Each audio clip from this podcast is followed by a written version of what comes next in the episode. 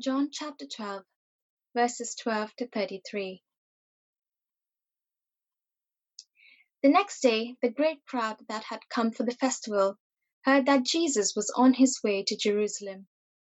They took palm branches and went out to meet him, shouting, Hosanna! Blessed is he who comes in the name of the Lord. Blessed is the King of Israel.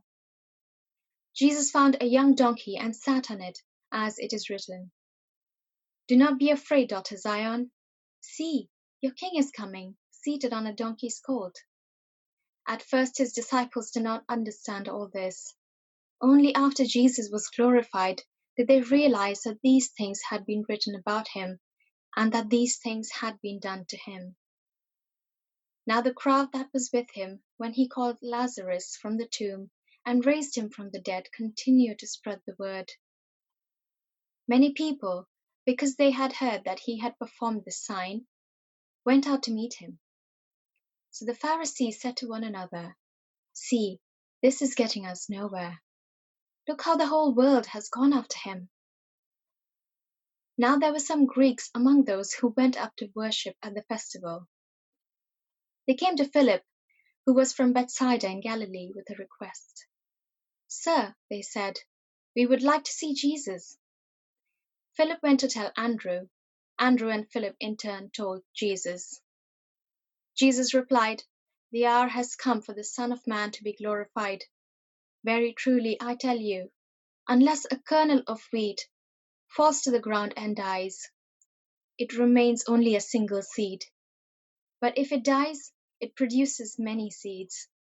Anyone who loves their life will lose it, while anyone who hates their life in this world will keep it for eternal life. Whoever serves me must follow me and where I am, my servant also will be. My Father will honor the one who serves me.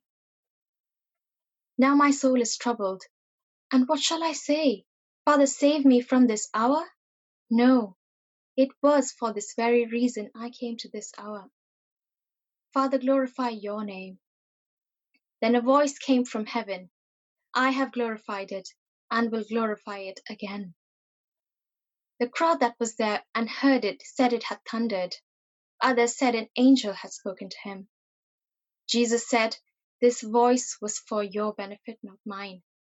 Now is the time for judgment on this world. Now the prince of this world will be driven out. And I, when I am lifted up from the earth, will draw all people to myself. He said this to show the kind of death he was going to die. Now, this last week, I had the pleasure of speaking at our local Cub Scouts group, Withington Cubs. And these Cubs are working on their faith badge. You know, the Cubs have badges for different things that they've they've they've learned, or hobbies, or pursuits that they've done. Um, various faith leaders in the community have been invited to speak to them, and I was the first one up. So last week, I found myself scratching my head and thinking, what on earth do you say about Christianity in 20 minutes? to a group of lively 8 to 10 year olds on Zoom. Now, on one level, I started to fear that it was an impossible task, but on another level, I realized that in some ways it's the simplest thing. You just have to tell them about Jesus. Christianity, it's all about Jesus. So it's not primarily about rules, although we have got rules, rules for living, good rules that God gives us, but it's not primarily about that, nor is it primarily a matter of rituals. Now, we do have some rituals. Uh, we baptize, we take the Lord's Supper. I suppose you could say that singing and praying and so on are rituals, but the, the heart of Christianity isn't about rituals either. The essence of it is about a real relationship, a relationship with Jesus. And so the heart of a Christian is somebody who believes in Jesus. And what I said to the Cubs was we all believe in people from history. You might say, I believe in Julius Caesar, I believe in Henry VIII, I believe in whoever it might be. But that belief doesn't go any further than just acknowledging some historical data. Belief in Jesus means something entirely different. It means accepting that his words are authoritative and they govern your life. It means trusting your whole life to him now and in the future submitting to Him as Lord. It means betting your life that what Jesus says is true. It means following him, obeying him, letting him be Lord in all things. And so believing in Jesus is radical. In John's gospel, it's made very clear that that's what every single human being needs.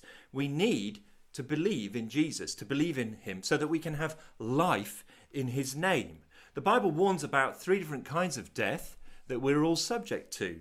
Three different kinds of death. Firstly, there's spiritual death in the world right now. We are spiritually dead. We're not alive to God. Secondly, there is physical death. Your body's going to die. You'll die one day. And then thirdly, there is eternal death. The most sobering prospect of all is being separated from God throughout all eternity. He is the giver of life. To be separated from him is eternal death.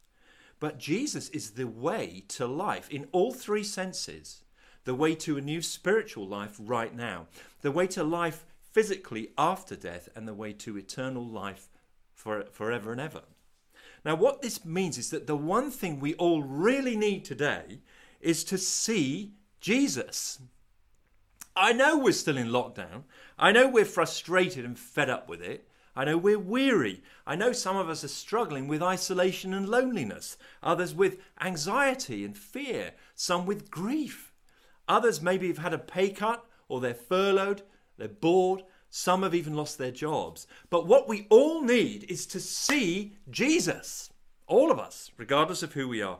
And it's summed up actually in our text, if you want to look at your Bible. In verse 21, some Greek people come to the disciples and they say, our translation here, the New International Version says, Sir, we would like to see Jesus. And I think that's a little bit too polite. I think this is better. Sir, we want to see Jesus. We want to see Jesus. That's better. That's what we need. We want to see Jesus. And you know, people are still asking this question. Nicky Gumbel is a, an Anglican vicar. He's based in the great city of London. He's the founder of the Alpha Course and he's a, an inspirational speaker.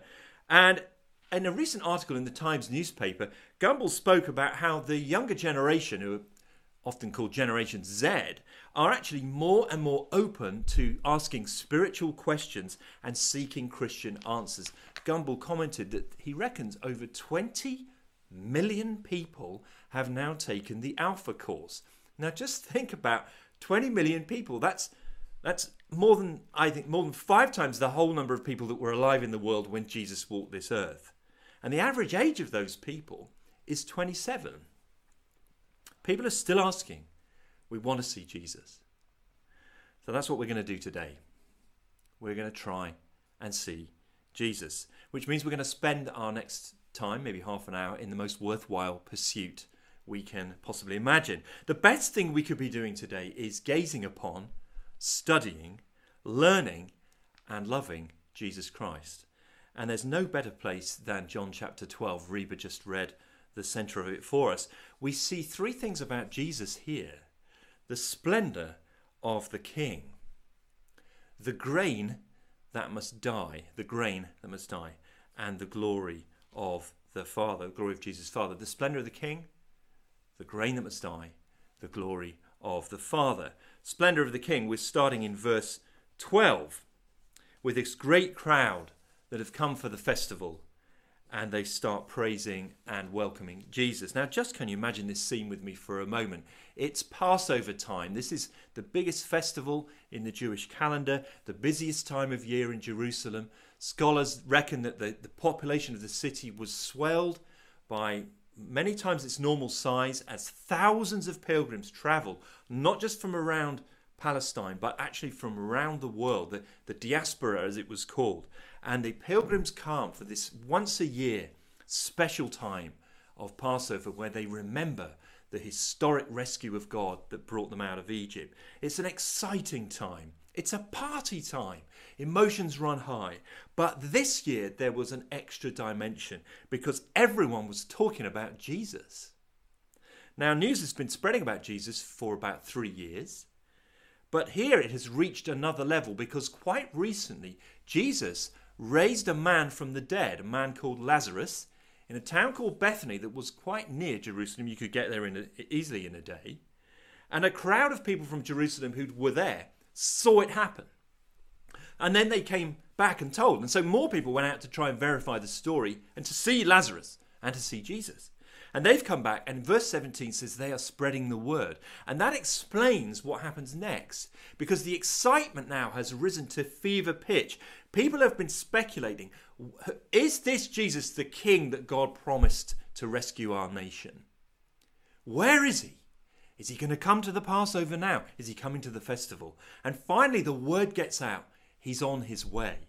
And that prompts the most extraordinary scene. Verse 12 says that the great crowd, great crowd, huge crowd that had come for the festival hear that Jesus is on his way. And now, finally, here is Jesus. He normally walks humbly, but this time he's riding on a young donkey in the dignity of a visiting prophet or a king.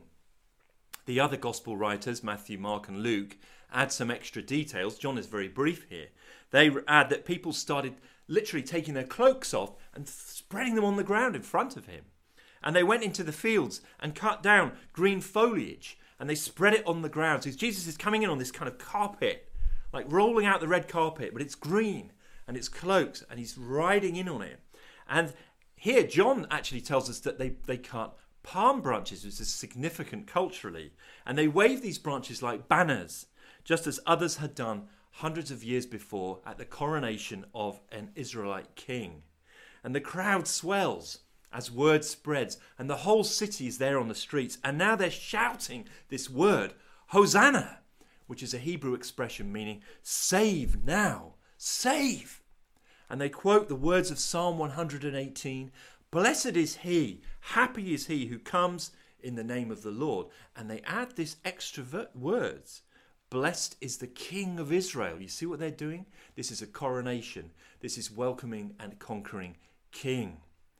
What is Jesus doing here? Accepting this, even inspiring it. One scholar calls this political street theatre. It's almost like an acted parable. Jesus is showing them that he is the king coming in his splendor. And everybody who knew their Bible there that day wouldn't remember what this means because they knew the words of the prophet Zechariah from Zechariah chapter 9. I'll read it for you, don't bother looking it up. Rejoice greatly, daughter Zion. Shout, daughter Jerusalem. See, your king comes to you, righteous and victorious, lowly and riding on a donkey on a colt, the foal of a donkey. See, Jesus here is making a bold public statement with this choice of vehicle. The king is coming home, lowly and riding on a donkey, a colt, the foal of a donkey. And he is no ordinary king.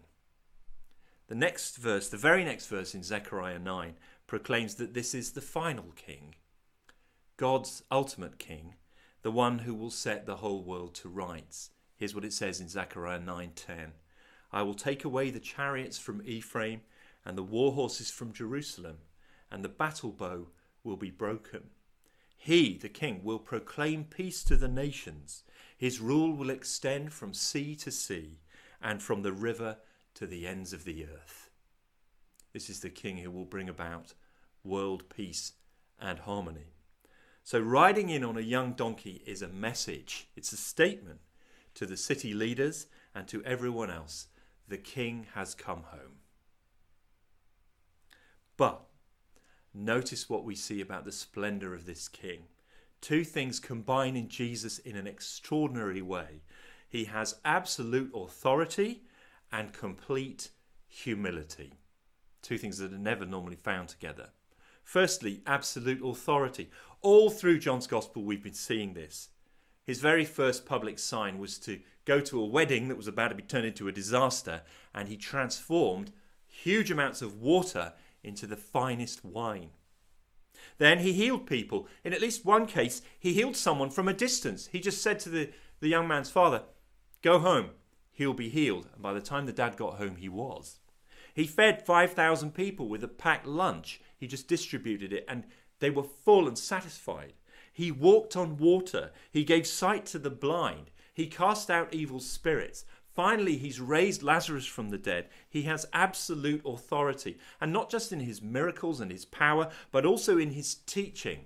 He teaches in a way that is different from every other human teacher, as night is from day. Other people may say, This is the way we should live, or God says this, or God is like this, but Jesus coolly says, I am. I am the bread of life. I am the light of the world. I am the way, the truth, the life. I am the resurrection. Jesus has absolute authority. But with that, he has this complete humility.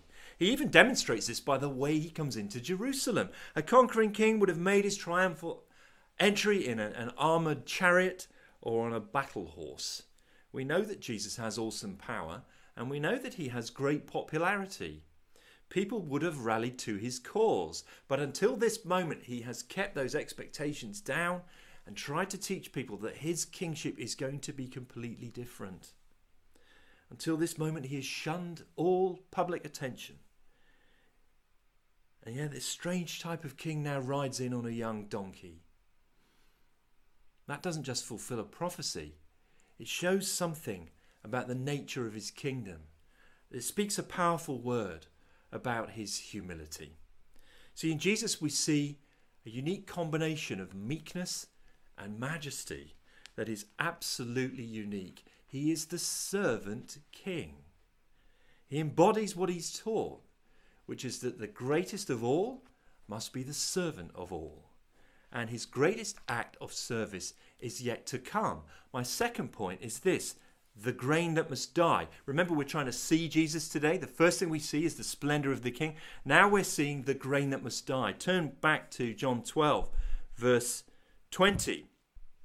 Actually, I'm going to pick up the story in verse 19. There's these Pharisees, we met them last week. The Pharisees are a protest group, moral uh, religious leaders. They say, to one another, See, this is getting us nowhere. Look how the whole world has gone after him. And I think what they're saying is actually quite contemptuous. They're saying they're sniffing and looking at the crowds and thinking, oh, see how all these common people have gone after him.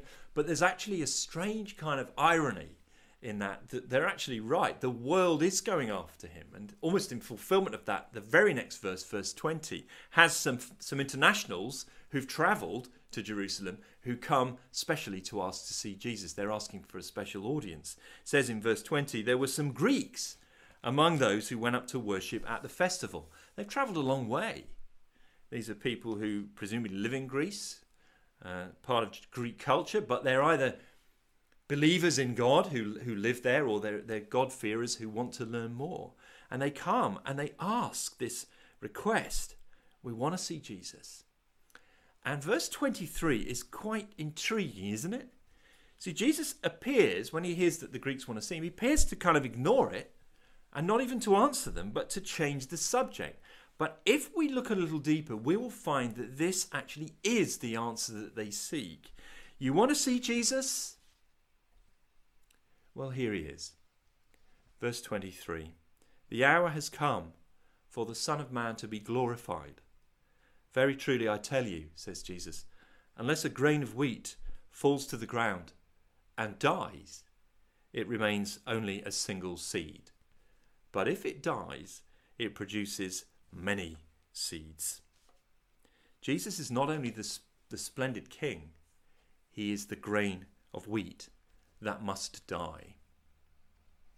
And this little verse 24 is almost like a parable that Jesus is telling about himself.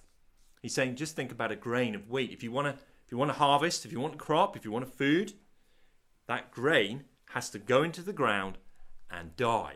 It has to decompose and fall apart and be torn apart by the earth, and out of it will come a crop, a great harvest, even. Now, this is how Jesus will be glorified by dying. All through John's Gospel, there have been these hints about when is Jesus' hour going to come. There's been a subtle build up to him. Sometimes people have asked him, he said, Now show your greatness. And Jesus has given a mysterious reply, gave it to his mother back in chapter 2. My time has not yet come, my hour has not yet come. But finally, here, the hour has come. It's almost as if when the Greeks asked their question, Jesus heard a clock chime in the distance and he knew that his time had come. The hour has come, the moment that we've all been waiting for, the culmination of years of preparation, the final act that Jesus came into the world to accomplish, the final, the climax of all his ministry, his saving work. And what is it? It is that he must die. He must die. Just look at the logic again. The hour has come for the Son of Man to be glorified. Verse 23. Verse 24 Unless a grain of wheat falls to the ground and dies, it remains only a single seed. This is the climax of Jesus' saving work. He must be lifted up on a cross, he must die. But like a grain of wheat, by dying, he will produce a great harvest, a great crop. A global people will be gathered and rescued from death and brought into his kingdom of love and light. And if we're still a little bit obscure there in verses 23 and 24, he makes it even clearer further down the passage. Verse 32, he says, And I, when I am lifted up from the earth, will draw all people to myself.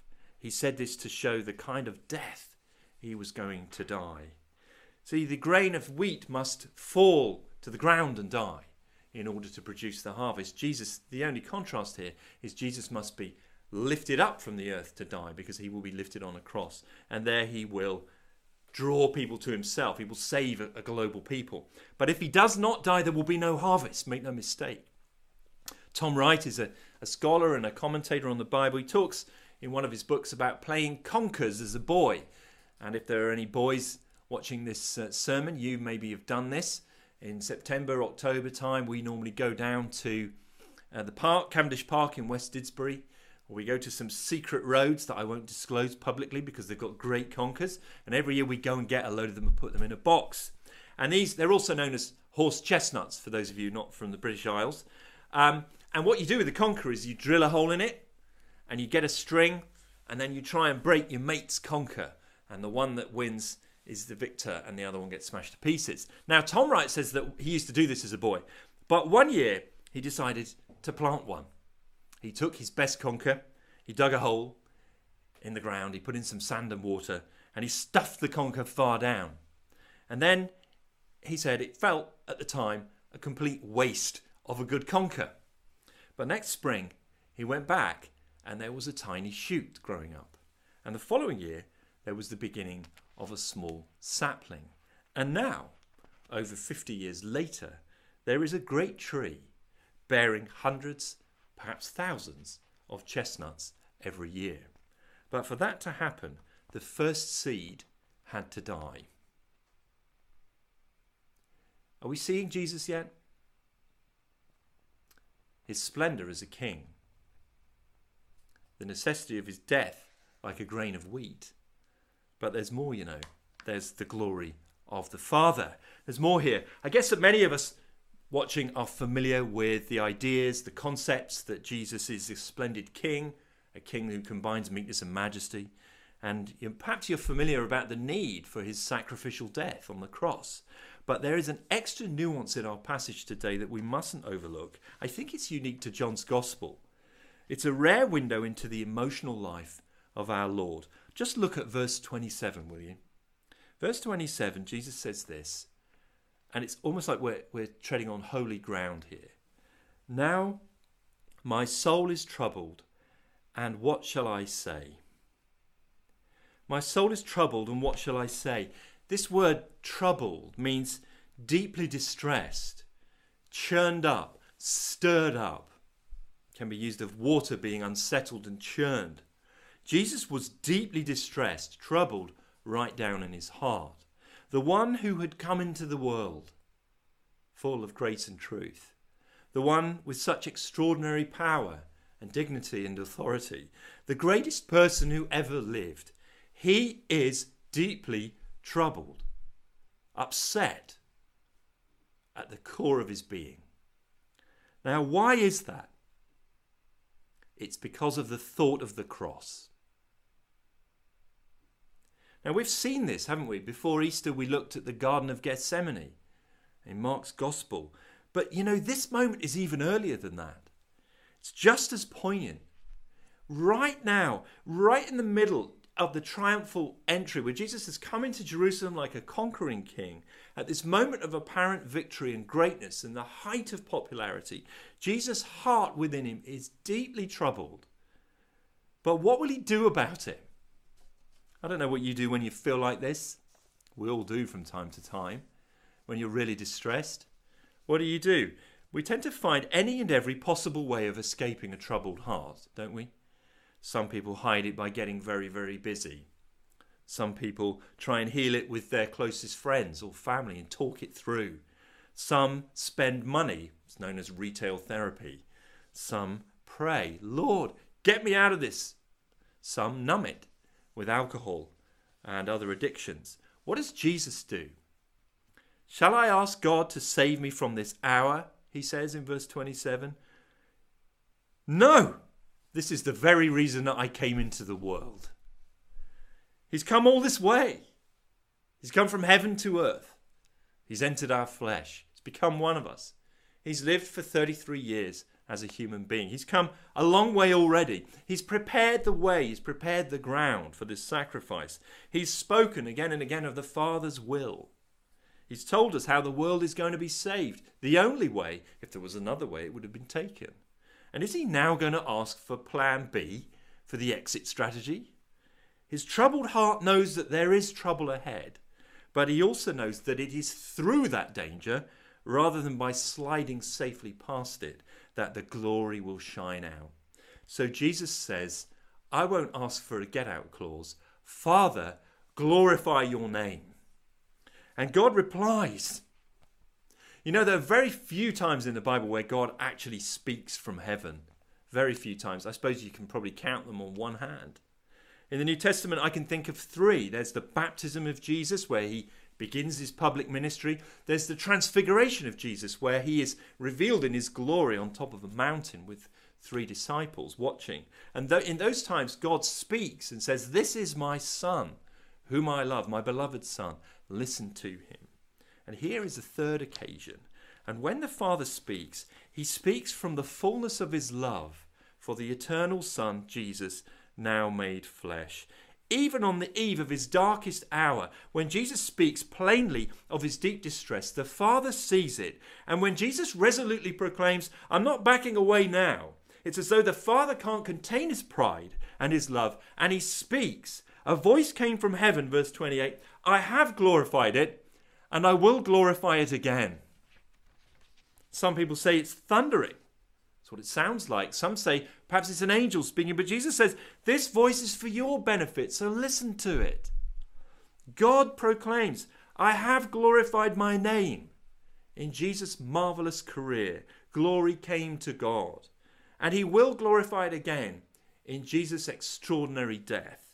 Because those people who have exploited God's world, trampled on people, exploited the poor, laid the planet waste, destroyed people's lives, lived for themselves, all of them are now going to be condemned. But through that death at the final hour, Jesus will also bring about salvation.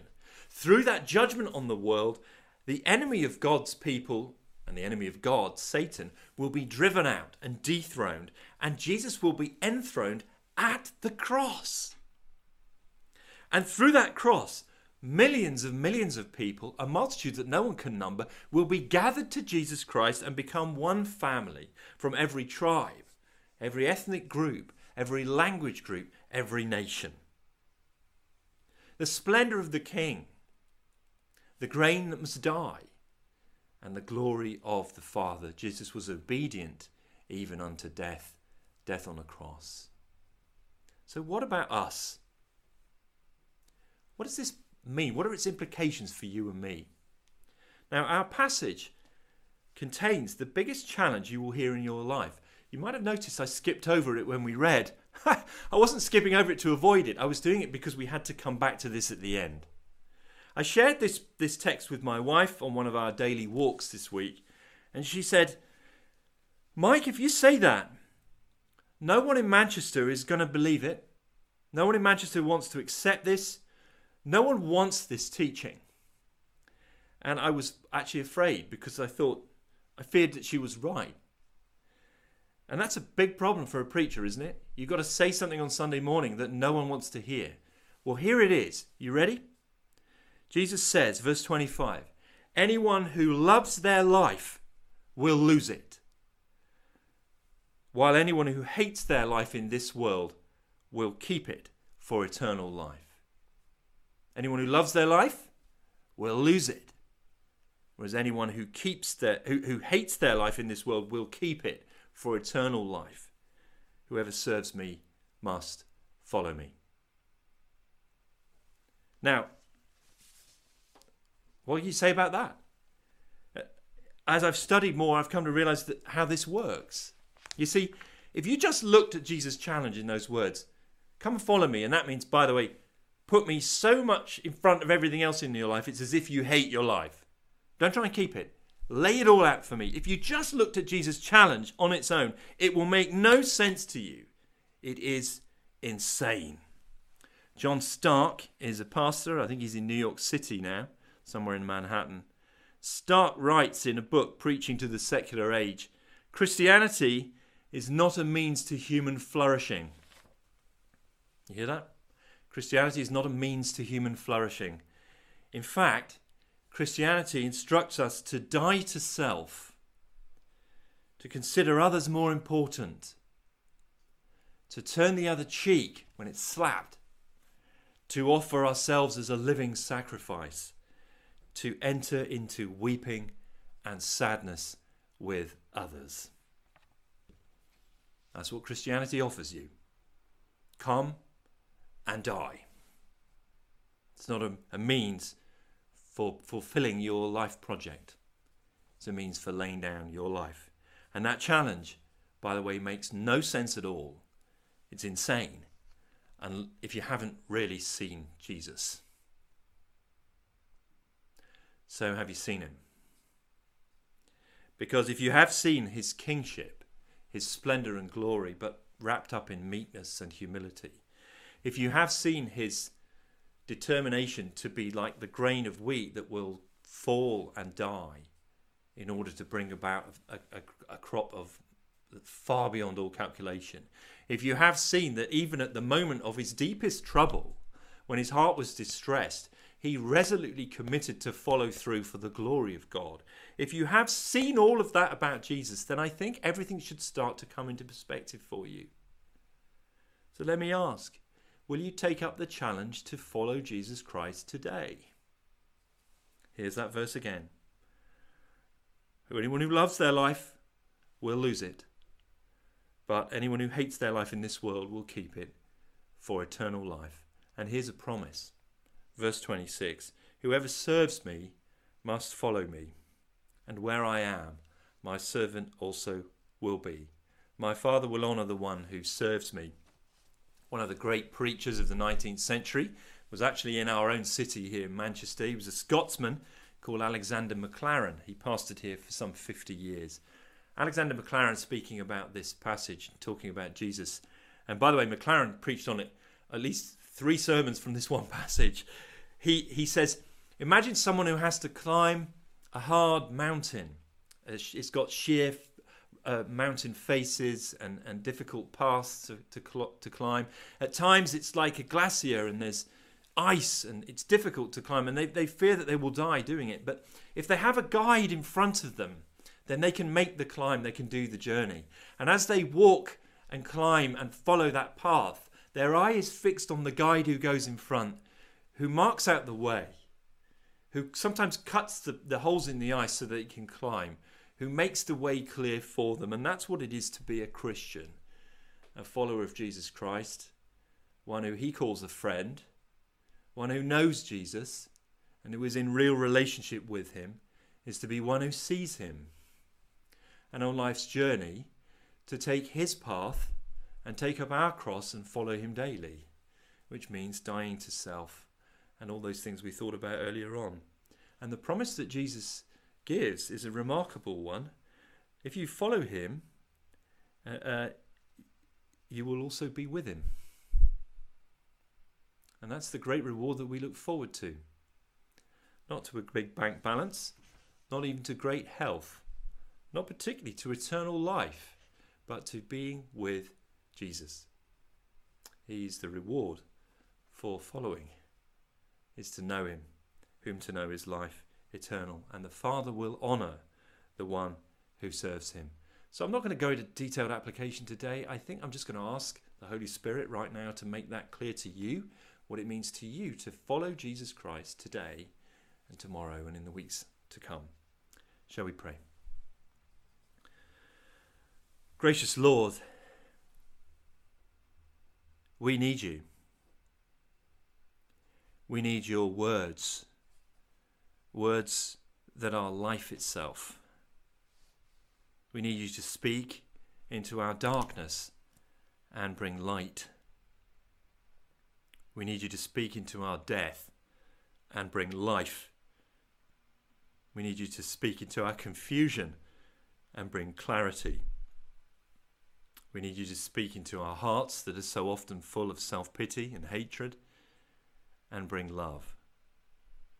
We would see Jesus so that we could be like him. And so, Lord, we pray today that you would send your Holy Spirit now, in the quiet of this moment, to make known to us each individually what it means for us to follow you. Speak, O Lord. We pray in Jesus' name. Amen.